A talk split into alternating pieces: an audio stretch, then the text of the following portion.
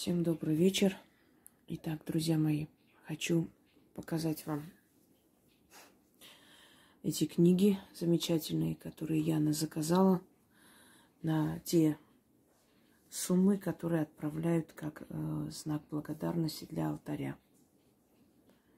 Я просто не озвучиваю постоянно, но я все это вижу, замечаю, я читаю ваши сообщения, которых благодарность ко мне.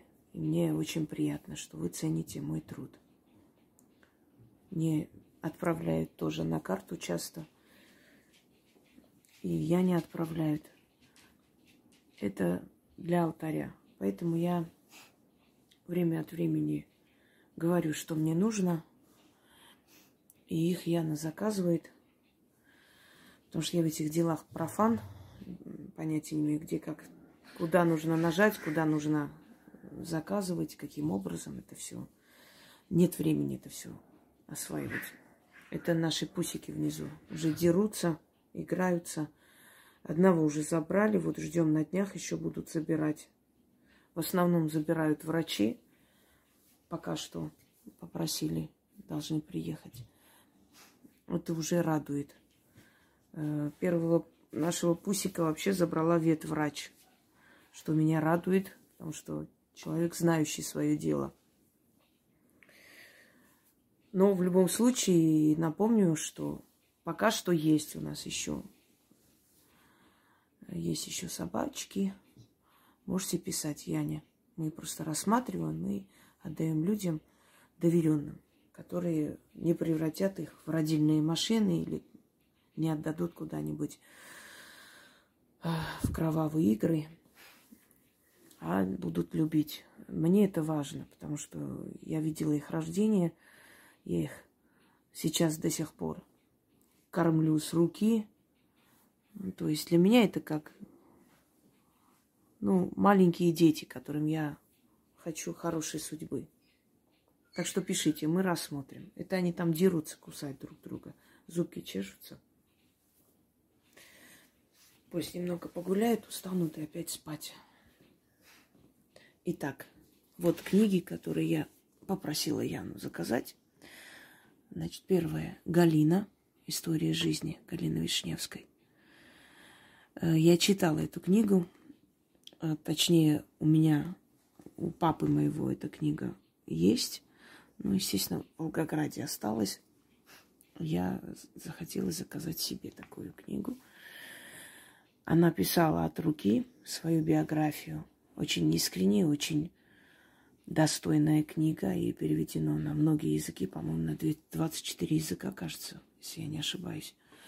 О великой женщине, которая вместе со своим супругом прославила Россию. Я уверена, что если бы она сейчас была жива, ее муж Ростропович, я уверена, что они бы, в отличие от многих дешевых звездочек, они бы поддержали Россию, потому что они очень любили нашу страну и служили ей верой и правдой.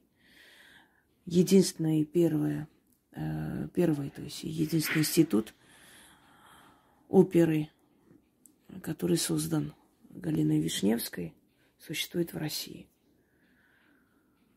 Она очень достойный человек, прошла очень страшную жизнь, очень страшную дорогу.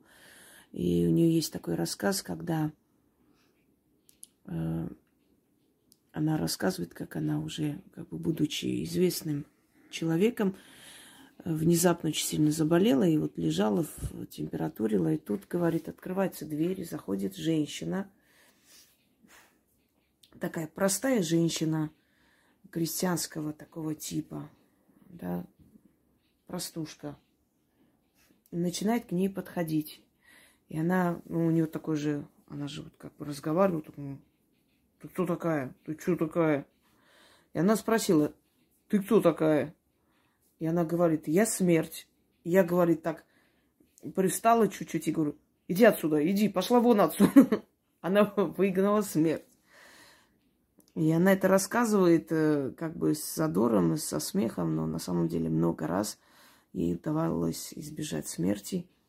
Она блокадница, почетный гражданин Санкт-Петербурга. А, потом, когда они с мужем поднялись и разбогатели, как мастера, ей удалось купить и расселить э, целое здание прямо рядом с Невой и купить этот дом. И она была там абсол- абсолютно счастлива, потому что она чувствовала себя в родном городе. Влюбленная в Питер. Знаете, Питер это какой-то иной мир. Там другие люди. Не лучше, не хуже, другие люди. У них другой, видимо, блокада, вот эти все лишения, этот ужас, который они пережили, это их как-то сплотило вокруг своего города, который они просто ценой своей жизни спасали. Спасибо великой Галине Павловне за то, что она просто была у нас. Мы должны гордиться такими людьми. Неважно, что там у нее в жизни было, с кем она поссорилась, кому она что сказала. Вот на эти мелочи мы не должны обращать внимание. Мы все живые люди, мы все кого-то любили, кого-то разлюбили, от кого-то ушли, кому-то пришли. Знаете, не по этим вот мелочам мы должны судить о людях, а об их образе жизни. То есть по образу их жизни. Э, а о том, как бы, что они сделали для нашей страны для человечества. Это просто наша гордость. Не у каждого народа, не у каждой страны были такие, как Калина Вишневская, Мстислав Ростропович. Вечная ей память. Я уверена, что она и сейчас наблюдает и видит, и смотрит, что происходит у нас в мире. Ее душа до сих пор неспокойна за Россию. Вот Здесь э, с фотографиями, с местности, там, с описанием и прочее. Подробно ее жизнь. Это они с мужем. Это можете считать, что это ваш подарок мне тех людей, которые отправляют благодарность, я их использую правильно. Вот это я советую всем родителям купить для своих детей. Поучение Владимира Мономаха. Великий человек.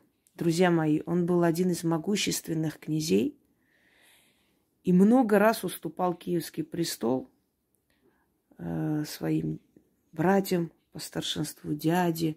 То есть в то время, когда киевские князья за этот престол готовы были грызть друг другу глотку, Владимир Мономах, имея все возможности, народ его очень любил, этот человек уступал ради мира.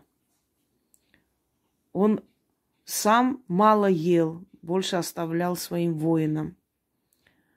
Учил своих детей, оставил огромное количество поучений, наставлений. Самый великий человек, из которых, э, ну просто среди правителей, которых я знаю – Владимир Мономах. Абсолютно скромный, бесхитростный, человек, который мирил князей, который э, делал все для того, чтобы утвердить мир. И благодаря ему на очень долгое время прекратилась междоусобица. Человек, который умел прощать и любить, бескорыстно преданный своей родине – и он говорит своим детям, учитесь, изучайте много языков, изучайте много профессий. Отец мой, говорит, сидя у себя дома, знал четыре языка.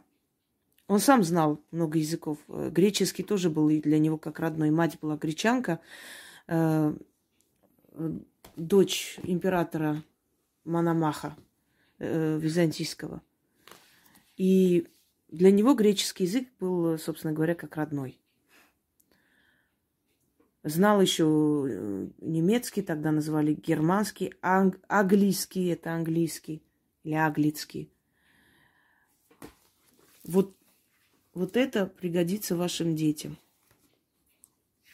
Читать, изучить, впитывать. Ой, покусали друг друга. Сейчас пойду посмотрю, что за разборки устроили.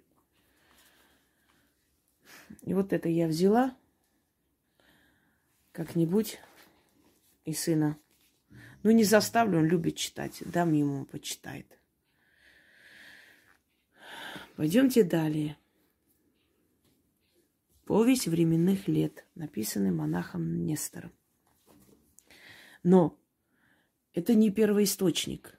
Он взял за основу первоисточник и, естественно, э, как бы добавил от себя факты, не от себя, конечно, факты, исторические факты тех времен и все прочее. Это э, летоисчисление, то есть это начало описания, откуда есть пошла земля русская, так называется. Первые главы. Вот начало, начало правления княжеского, э, все события, описанные здесь. Это, конечно, не полная версия, это, как бы сказать, взятые как бы основные, основные э, тезисы, основные происшествия, основные события, которые описаны. Э, сам-то повесть временных лет – это многотомник, но здесь собраны основные факты и в таком качестве издано. Это тоже для ваших детей, подростков очень, очень замечательный материал. Видите, здесь, э, как бы сказали бы сейчас, скрин Э, тех летописей, то есть вот как было написано, перво, первоначальный источник, а рядом текст прилагается. Вот он, поезд временных лет. Вот он именно вот так выглядит.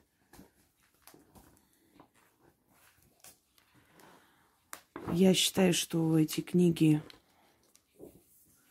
постепенно нужно собирать и передавать потомкам. Самое лучшее, что вы можете передать своим детям, это знание. Лучше, чем золото, бриллианты, потому что золото, бриллианты могут и украсть, можете и продать, могут и куда-то пропасть. Э, мы прошли революции, войны, знаем, что это такое. Что было очень много богатства и не стало. А вот знания, которые вы дадите своим детям, они останутся у них в голове. Никуда они не денутся. И профессии, которые они получат – Э, никуда не денутся. И запоминайте и передавайте своим детям, если хочешь добиться многого в этой жизни, во всем ты должен быть лучше.